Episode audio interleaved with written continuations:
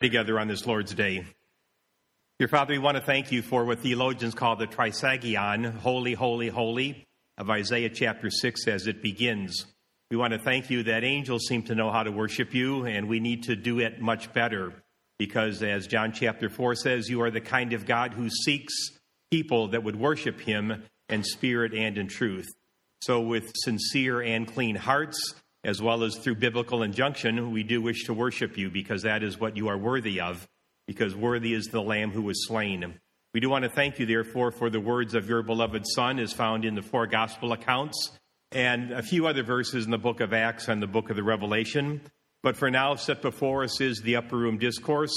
And as we have this as an exit series for my ministry, I would ask that you would teach these beloved people the things that you deemed important through the teachings of your Son on the last day that he was alive before the cross.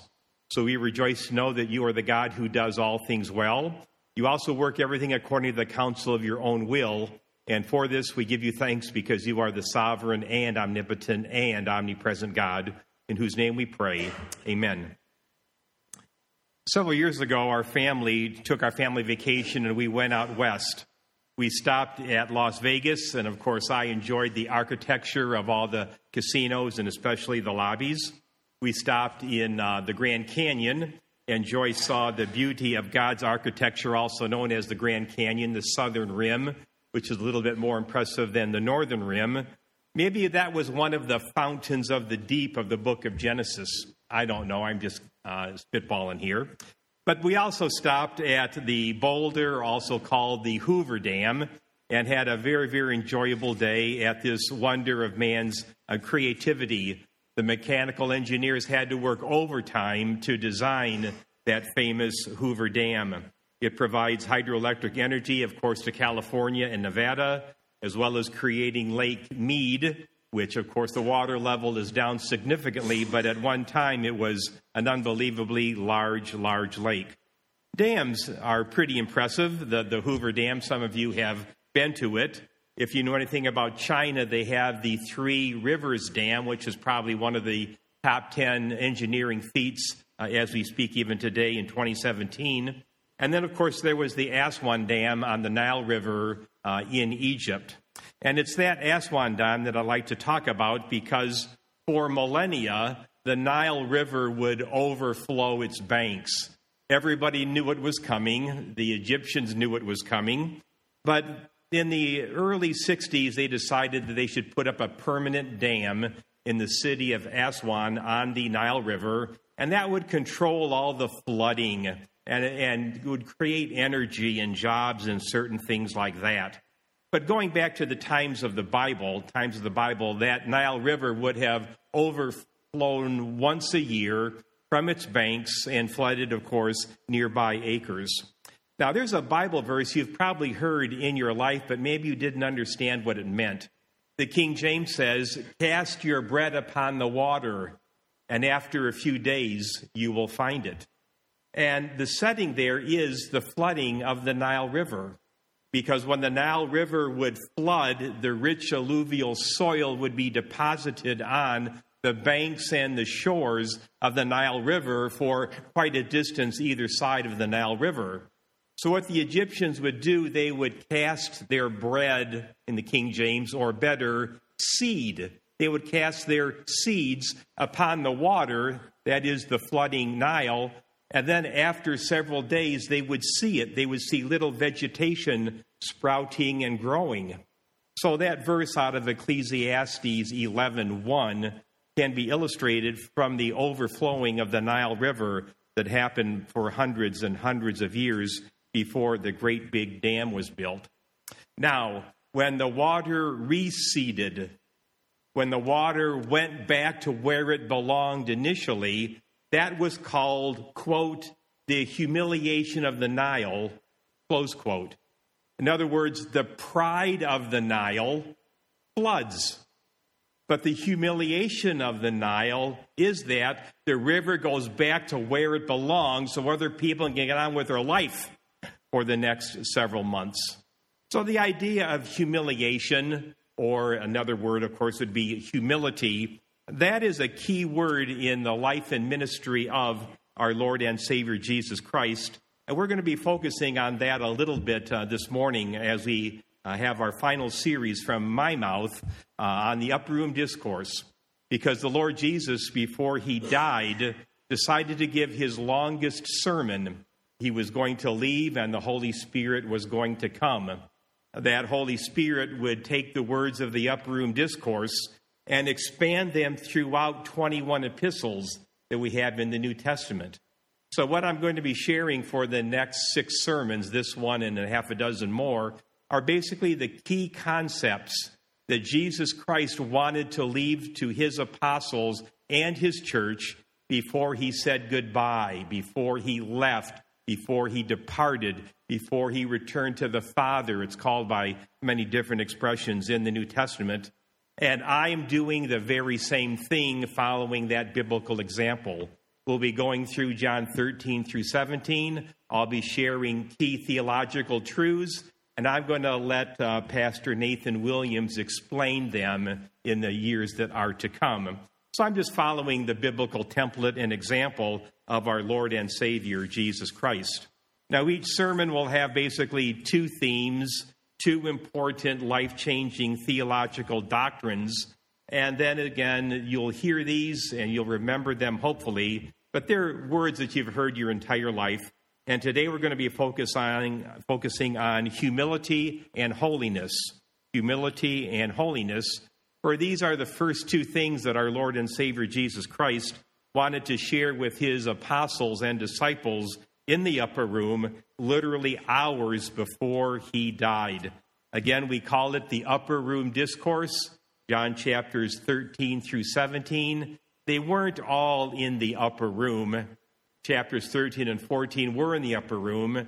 And then they sang a hymn and departed to the Mount of Olives. And Jesus crossed by uh, a vineyard and said, Oh, by the way, uh, I am the vine and you are the branches. And then he went a, a bit farther and he, he decided that he should have a, a lengthy season of prayer. That would be John chapter 17. And then, of course, he's arrested in the garden at chapter 18. But basically, from John 13 to John 17, we call that the upper room discourse. Now, the last week of our Lord's life is conveniently bracketed by Palm Sunday and Easter Sunday. So, the last week of our Lord's life is basically Palm Sunday through Easter Sunday. But I want you to know just by the weight, just by the number of chapters in the Bible, one quarter of Matthew is the last week of our Lord's life. One third of Mark is the last week of our Lord's life. One quarter of Luke is the last week of our Lord's life. And one third of John is the last day, not week, but day of our Lord's life. And much of that is the URD, the upper room discourse. And because of the opportunity only to share seven times, we're not going to go through deep verse by verse exposition, but I do want to surface and illustrate and spotlight some traits of our Christian lives that God wants to see. Remember, this is our Lord and Savior Jesus Christ's last shot it's his longest sermon. He began his ministry by a real long sermon called the Sermon on the Mount. But that was only three chapters long. And other times in his ministry, he'd preach great prophetic messages called the Olivet Discourse, Matthew 24 and 25. He had an, another long discourse where he did eight parables in a row at Matthew chapter 13, but he saved his longest and his best for last. The upper room discourse, John chapters 13, 14, 15, 16, and 17. And again, they are so powerful, they are so important that it takes 21 epistles to explain what Jesus said in about five chapters. So if you expand the upper room discourse, you get 21 epistles. If you don't have time to read 21 epistles, then just read the upper room discourse. It is that important uh, classic illustrations of that would be John chapter 15. Jesus Christ talks about abide in me I am the vine, you are the branches, he who abides in me, and I in him the same. You know, you know what I'm talking about, John chapter 15, abiding in Christ. Well, the 21 epistles turn that into being in Christ or in him or in the Lord. So abide in Christ in the upper room turns into in Christ in the 21 epistles. Our Lord will talk about the Trinity in the upper room discourse and let the epistles explain the Trinity even more. The role of the Holy Spirit is mentioned a handful of times in the upper room discourse, but greatly expanded on in the 21 epistles. Concepts of evangelism are given in the upper room and expanded in the book of Acts and the 21 epistles. The concepts of fruit and light and righteousness in the upper room, again explained in the epistles. So, what we're looking at is a very, very sacred part of Scripture. And it'll be my joy and delight to surface just a couple key themes per Sunday before I leave at the end of March. So let's have our Bibles before us, and you might be looking at the screen when this is done. We're going to be going through the first 17 verses of John chapter 13. John chapter 13, the beginning of the upper room discourse, verses 1 through 17. Again, not deep exposition and exegesis, because it's just too many verses, but to surface spiritual truths, spotlighting things that Jesus says, these are important. You dare not want to miss these for the rest of your life if you want to bear fruit that abides and glorify God. So, uh, the two major things I'm going to focus on would be number one, Jesus demonstrated humility. The key concept is humility. Then, secondly, secondly, Jesus demonstrated holiness. Jesus demonstrated holiness. And then when you have humility and you have holiness, then the third thing I'm going to share this morning would be Jesus described happiness. Jesus described happiness. If you pursue happiness apart from humility and holiness, you will fail.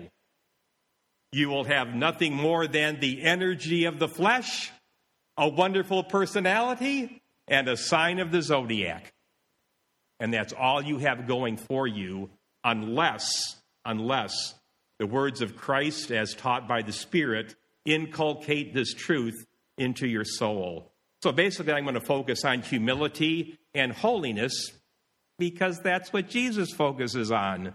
And then the punchline is if you do these things well, if you do these things correctly, then your life will be permeated and saturated with blessedness with happiness.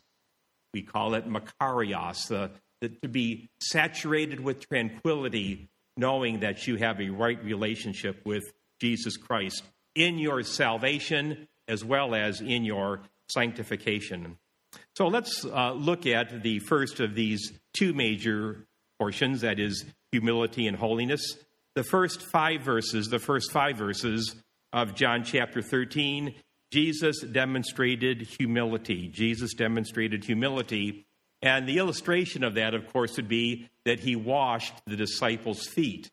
He washed the disciples' feet, even Judas Iscariot. Even Judas Iscariot. The Lord dismissed Judas. He was not allowed to partake of the communion service, but he did a good thing to a bad person. He washed the disciples' feet, including Judas. So, as we look at the first five verses, Jesus demonstrated humility. And we're going to see, first of all, what he knew and what he did. What he knew and what he did. And what he knew was basically three things. He knew he was leaving. I know what that's all about. He knew about loving. I try to do that as a pastor. And thirdly, he knew about the liar, the liar who is the devil and Satan. So he had a very, very balanced perspective.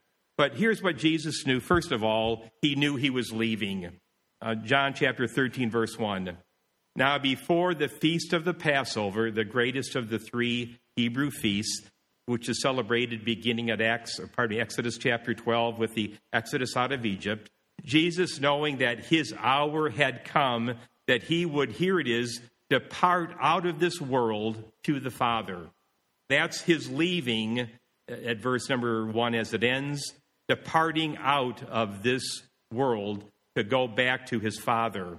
About a dozen times in the upper room, Jesus said, I'm going to leave you, I'm going to leave you, I'm going to leave you. The apostles didn't believe him. Jesus was basically saying, I'm going to leave you within 24 hours. I mean, when you woke up this morning, you probably didn't think I was going to die. I've known that all along, but you haven't.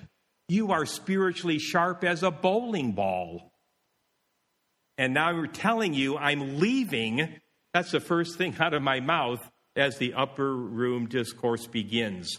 My public ministry, lasting between three and four years, my public ministry is now ending. I'm going to give you several hours of intensive Bible study through the upper room discourse, and I'm going to plant seeds of spiritual truths that will be able to bud throughout the book of Acts and the writing of the New Testament till about 100 AD. So the Lord spoke about his leaving. He was saving his best for last. And he wanted them to know hey, I'm not going to be here forever. In fact, I'll be dead within hours. Then, secondly, secondly, our Lord knew about love. The end of verse number one, it says, having loved his own who were in the world, he loved them to the end.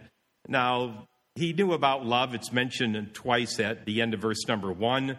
We'll talk about love a little bit later on in our series, but the point is simply this Jesus loved the apostles to the end.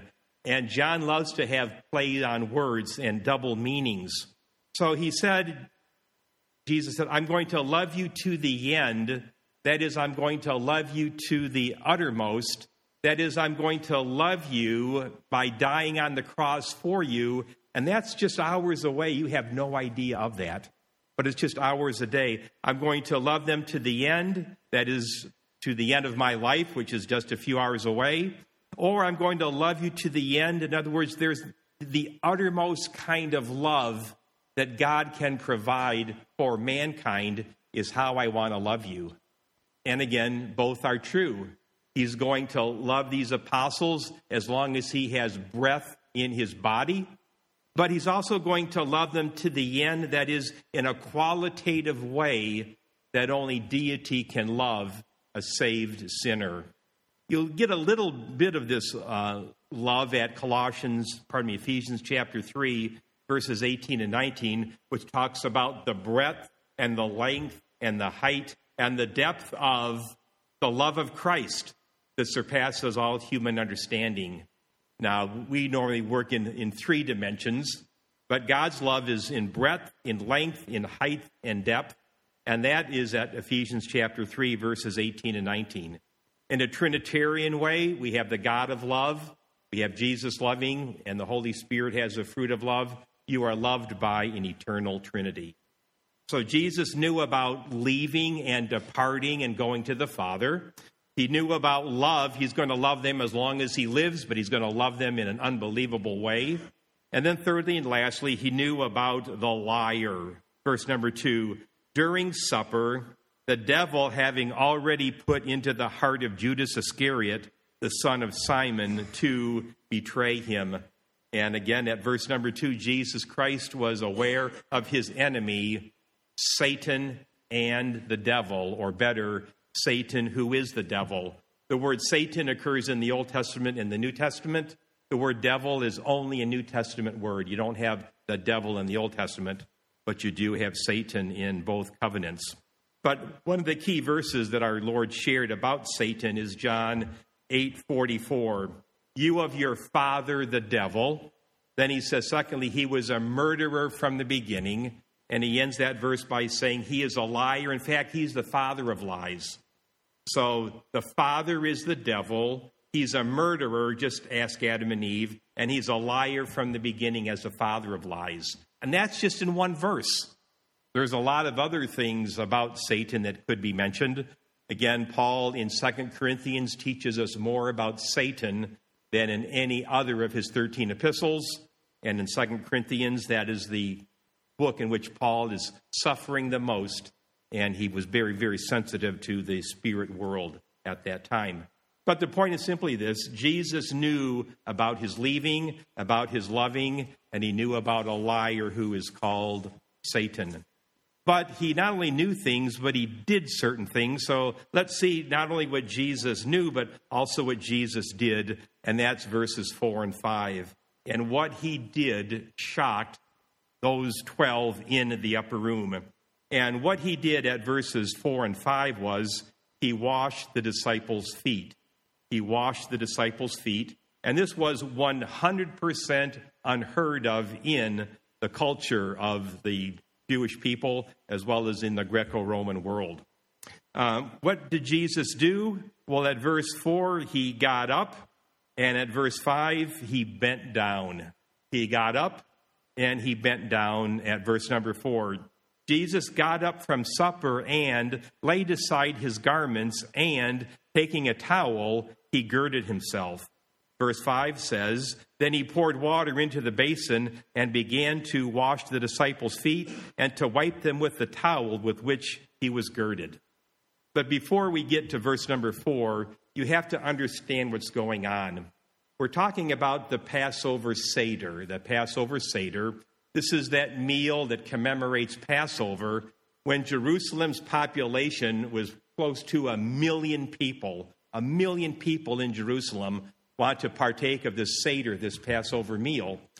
But Jesus, being sovereign, had already prepared it.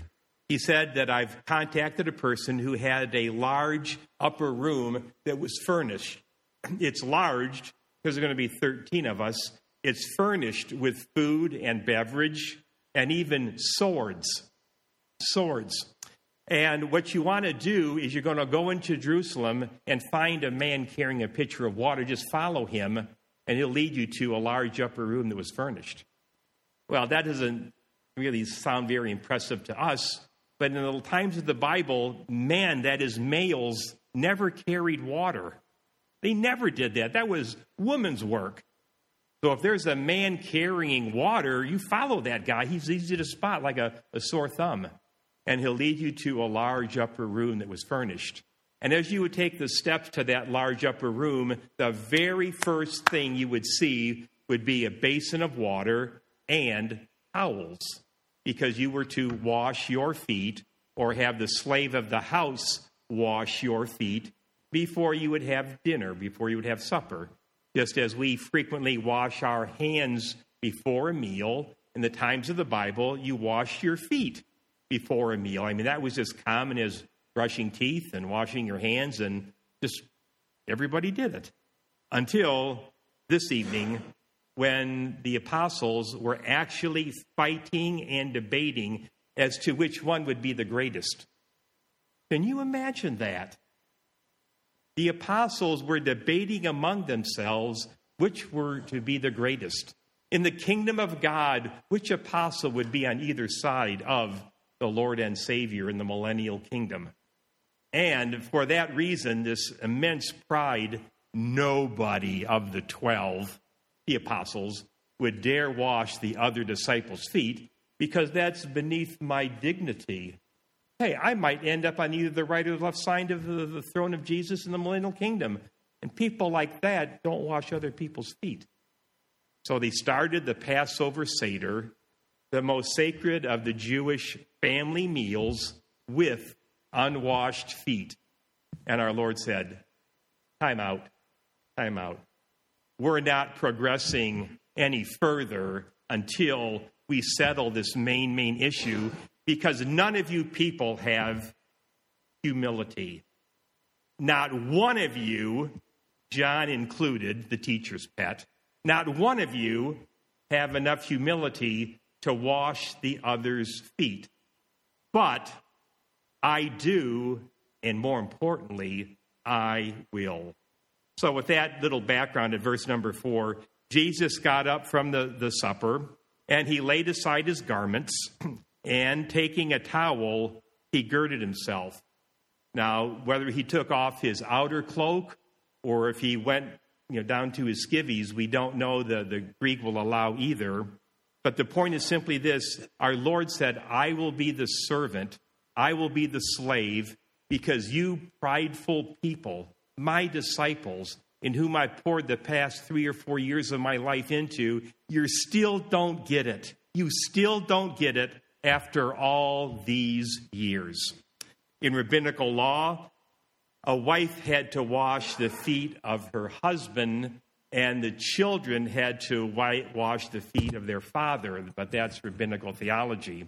Here, Jesus says, I'm going to do what slaves do.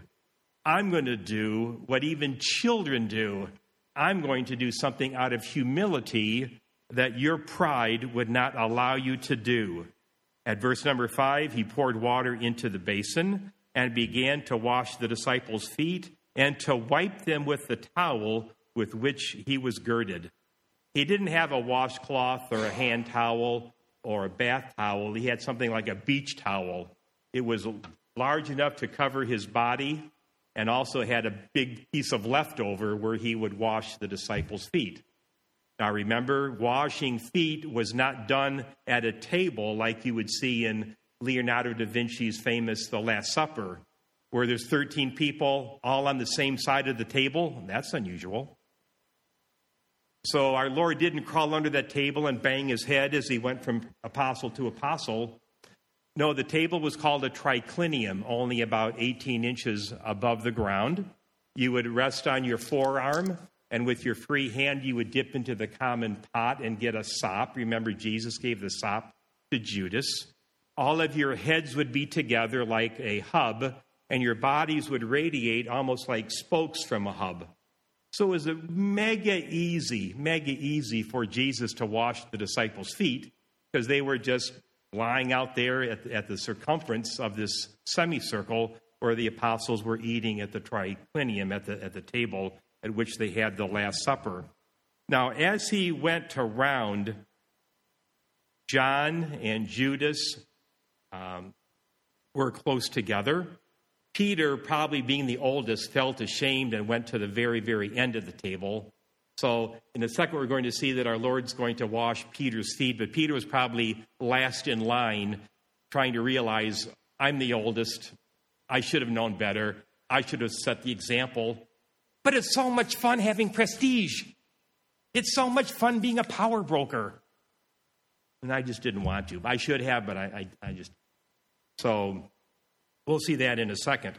Now, this idea to uh, lay aside and to take up these are the two Greek words used out of Jesus' mouth in John chapter 10 when he lays down his life and takes it up again. So actually, he's talking about his cross work, his atonement, by way of the verbs used here at verse number four. But that's a whole other story, but we're not going to get into it. So, what Jesus did, he got up and he bent down and he demonstrated unbelievable humility in the midst of such prideful, such haughty. Can I quote the King James of Isaiah 65 5? Holier than thou. That's the spirit that the apostles had. And our Lord said, I will not take it. Not only is it a breach of Seder protocol, but you need to be taught a lesson on humility. On humility. It's interesting, the years I pastored the Chinese Bible church, they would not let me set up a folding chair or move a folding table. At this church, that's all I do. But at the Chinese Bible church, they would not. Let soy, Maksoi, Maksoi, pastor, pastor, you embarrass us.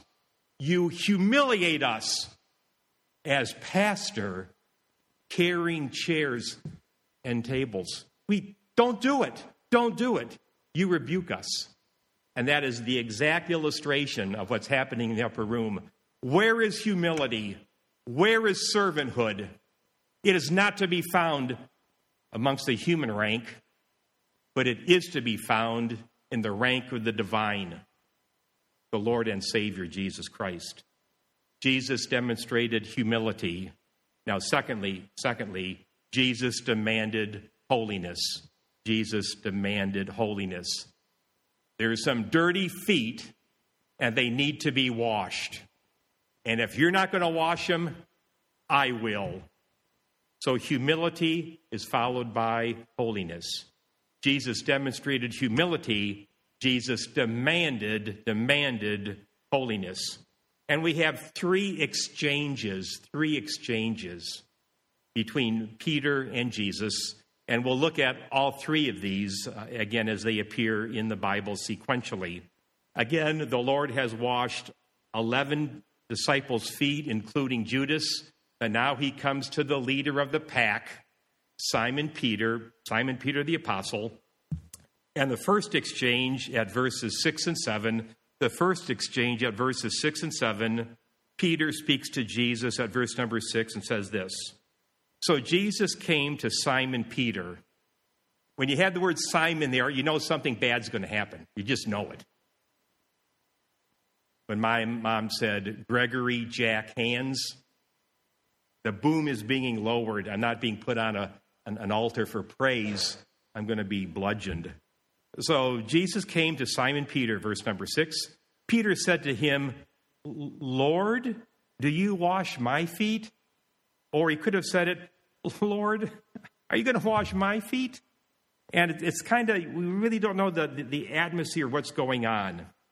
Uh, Peter could have said, Lord, did you wash my feet? I, I feel so unworthy.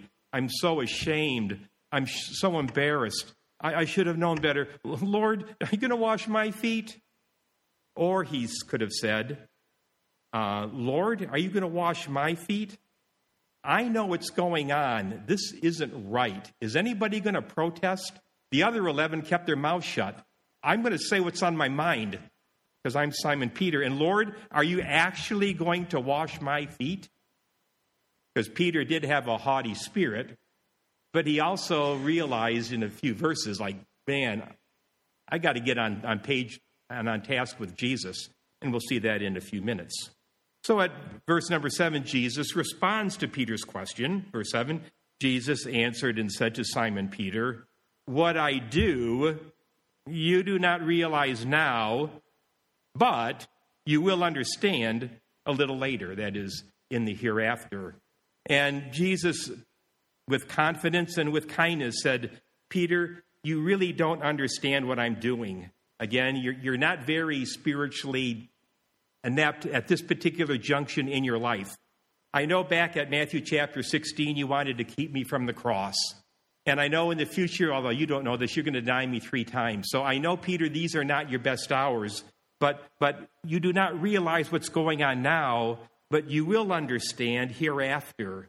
When the Holy Spirit comes, you'll learn what the upper room is all about. And Peter, Jesus said under his breath, when you write your two epistles, you're going to make frequent reference to the upper room because this verse will become true. You will know what's going on, but it's hereafter, it's, it's down the road after the Holy Spirit comes. So Peter wants to continue the dialogue. Exchange number two, verse number eight. Peter said to Jesus, verse 8, Peter said to him in the Greek text, You absolutely shall never wash my feet. You absolutely shall never wash my feet. Again, is this Peter's embarrassment or is this Peter's stubbornness? You are not washing my feet. The verse continues with Jesus' response to Peter. Jesus answered Peter, If I do not wash you, you have no part with me. So this is very serious. Peter, if you do not let me wash your feet, you will have no part with me. That, my friend, is very, very serious. Uh, there's union and there's communion. And Jesus says, Peter, you need both. You need union with me for forgiveness, you need communion with me for cleansing.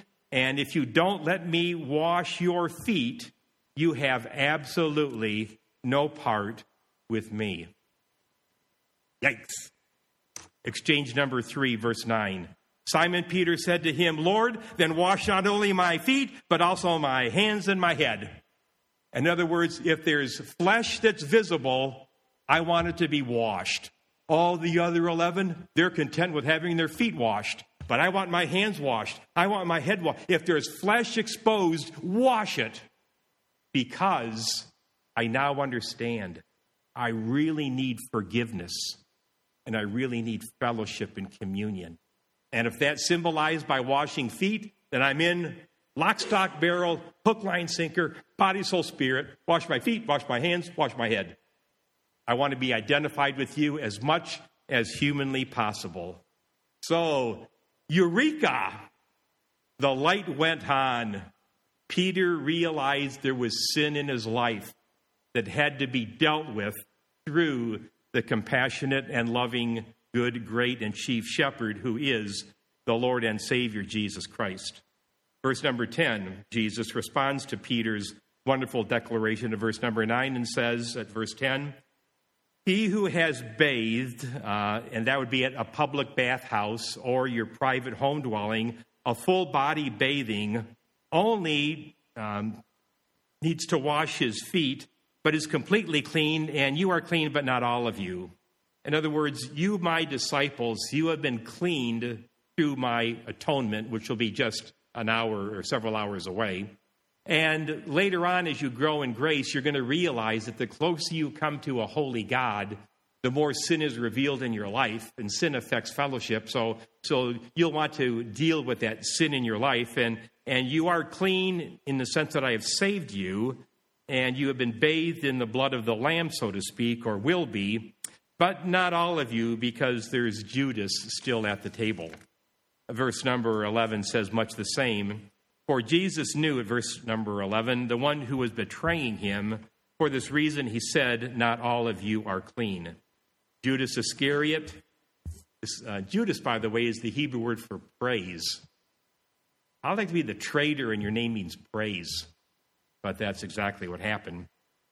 Uh, Judas, uh, the man from Iscariot, Ish is the Hebrew word for man. So his name was Judas, the man from this particular city.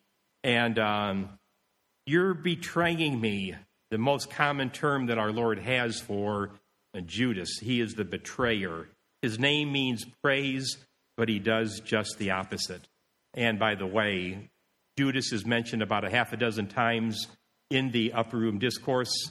And trust me, although Hollywood might put him in heaven, Judas is in hell. That's easy to prove, very, very easy to prove. So, as we wrap up in the last paragraph, Jesus demonstrated humility, Jesus demanded holiness, now, thirdly and lastly, Jesus described happiness. Jesus described happiness. And from verse number 12 down to verse number 17, uh, Jesus, at verses 12, 13, and 14, uh, basically is going to clarify a doctrine, and it's an important one as we live our daily lives. But let me just read um, verse 12 through the first half of verse 14. Verse 12 so when Jesus had washed their feet and has taken his garments and reclined at table again, he said to them, Do you know what I have just done to you? And he does not wait for an answer because he knows that they're not that sharp. So at verse number 13, he says, You call me teacher, and you call me Lord, and you are right, for so I am. If I then am the Lord and the teacher. And that's how the Greek text reads. You call me teacher and Lord. Jesus says, I want to reverse that. I want you to know that I am the Lord and I am the teacher. I am the Lord. I am first in your life, and I am always that way. And secondly, I'm a teacher because I don't teach you every hour of the day, although I am the Lord of your life every hour of the day. So I am a teacher and I am a Lord, but I prefer my word order better. I want you to understand the lordship of Christ and my teaching ministry. And in context, the teaching ministry involves humility and holiness. I mean, that's the context of Jesus being a teacher. And Jesus says, it's very, very important to me. If you understand the lordship of Christ, you had better be a humble and holy born again believer throughout your life.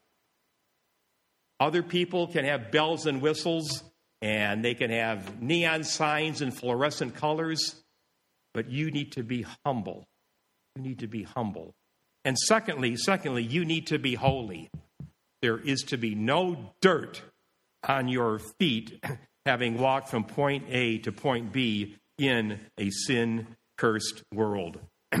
verse 15, verse 15 to continue, because Jesus said, I gave you an example, that is the foot washing, so that you also should do as I have done. That is a beautiful, beautiful correlative. as I have done it to you, so you do it to others.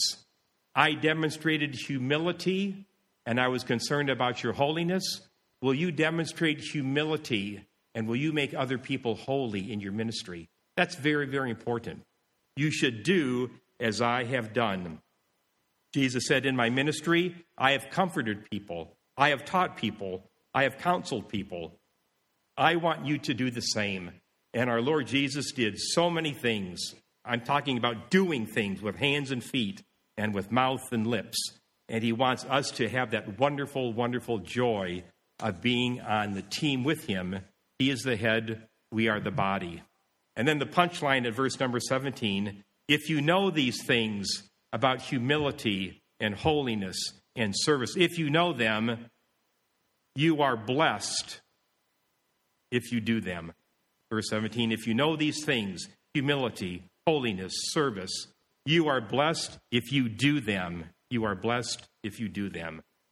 There's an old saying after all is said and done, there's always more things said than are ever done. That should not be the motto of the Woodhaven Bible Church. Do not put that weight upon the neck of your next pastor. We're all talk, no action. That indeed should not be the case. Happy are you, blessed are you, saturated with tranquility are you if you do the things that I have done. If you understand humility and holiness, you will be happy. That, my friend, is very, very true. Now, to conclude with a couple applications out of humility and out of holiness, and we'll try to get to these as quickly as possible. First of all, with humility, the question is simply asked Are you a humble person? Are you a humble person? We're not asking for a raising of hands, but in the quietness of your heart. But I want you to know that if you are, then you are just like Jesus Christ, who was unbelievably humble. He washed the dirty feet of his apostles, and one of them would betray him. Um, a lot of you know, Come unto me, all you who labor and heavy laden, and I will give you rest. A great evangelism altar call verse. The very next verse says, I am gentle and humble in heart. Matthew 11 29. I beseech you, based on the meekness of Christ. 2 Corinthians 10 1. You see, Jesus Christ was humble. He humbled himself and became obedient to death, even the death of the cross. In fact, in that kenosis passage in Philippians chapter 2, he humbled himself to become a man, he humbled himself to become a slave, and he humbled himself to die upon a cross. He was not just humble, he was uber humble. He was mega humble. And that is the example that we are to have. Now, to put the shoe on the other foot, if you are not a humble person, if you are not a humble person, then, like the Nile River, you better get back to where you belong. You better get back to where you belong. You are, you are overstepping your boundaries. You are out of bounds. You are out of control. Because there's a way that seems right unto man, but the end of that way is the way of death. Your way is wrong, God's way is right. Follow the example of humility that the incarnate Christ presented in the four gospel accounts. And the easiest way to check if you are humble is are you doing anything for somebody else? I have left you an example that you should do as I have done. Does that sink in? Does that register?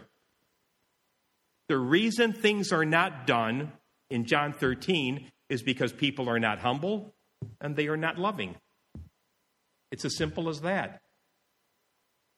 Humble people and loving people serve. Prideful people don't serve. Love, unloving people don't serve. It's just it's simple biblical math. So the serving, helping, and blessing, very, very important in the role of humility. But then, secondly and lastly, an application dealing with holiness. An application dealing with holiness. We heard the expression our whole lives cleanliness is next to godliness. That's not in the book of Proverbs. In fact, it's not in the Bible, but it is a good spiritual truth. So I ask you, how clean are your feet right now at 1144? How clean are your feet? Some of you might say, My feet are filthy, and, and so is my heart. I need a complete washing. In fact, is there such thing as a, a washing of regeneration? Because if there was a washing of regeneration, that's what I need. That's what I want. And I would say, boy, that's really great because you just quoted Titus chapter 3, verse 5. It's not by works of righteousness that we have done, but according to his mercy, he has saved us by the washing of water of regeneration by the word of God. But you can look at your feet and say, I'm born again, I'm saved. I know that for sure, but my feet look at a minimum dusty, at a maximum muddy, and I need my feet cleaned. I need my feet cleaned. And it just so happens in John chapter 13, Jesus Christ specializes in cleansing sin. He forgives it and he cleanses it, but does it register that your feet are even dirty? The old joke about the corpulent man who went to the airport and got a shoe shine. And he said, I'm so corpulent, after my shoe shine, I have to take the guy's word for it because he can't see his own feet. Can't see his own feet. He has to take the guy's word for it. We cannot go through life spiritually without looking at our feet because holiness is important. It is very important. In fact, there's humility and there's holiness, and these are the first two bullets out of the Lord's gun in the upper room discourse. So, verses like this I love 2 Corinthians 7 1. Therefore, having these biblical promises, dearly beloved, let us cleanse ourselves from the filthiness of the flesh and the filthiness of the spirit as we perfect holiness in the very sight of God. And that is a that is a powerful, powerful verse at 2 Corinthians chapter 7, verse 1. Having these biblical promises, this is in the Word of God. It's in John chapter 13. It's in the upper room discourse that we would cleanse ourselves from the filthiness of the flesh, sensuality, porn, eye gate filth, gluttony, booze, gossip, the works of the flesh. But the verse says, and also cleanse us from the filthiness of the spirit pride, anger, revenge, greed, holier than thou. We need to cleanse ourselves as we perfect and mature holiness before the very sight of God. That's not legalism, that's godliness. So our Lord said, if you demonstrate humility and you demonstrate holiness, my friend, you'll be a happy soul. You will be a happy soul because what God has done in your life is so important to you that you want to honor him indeed with your life. Uh, let's pray. Father, we thank you for the upper room discourse. We thank you that Jesus demonstrated humility, he demanded holiness, but he also described happiness. Might we always know that the way of the Lord is perfect, it restores the soul, and might that indeed be the case as we make our way through the upper room discourse, as we return thanks in the precious name of Christ. Amen.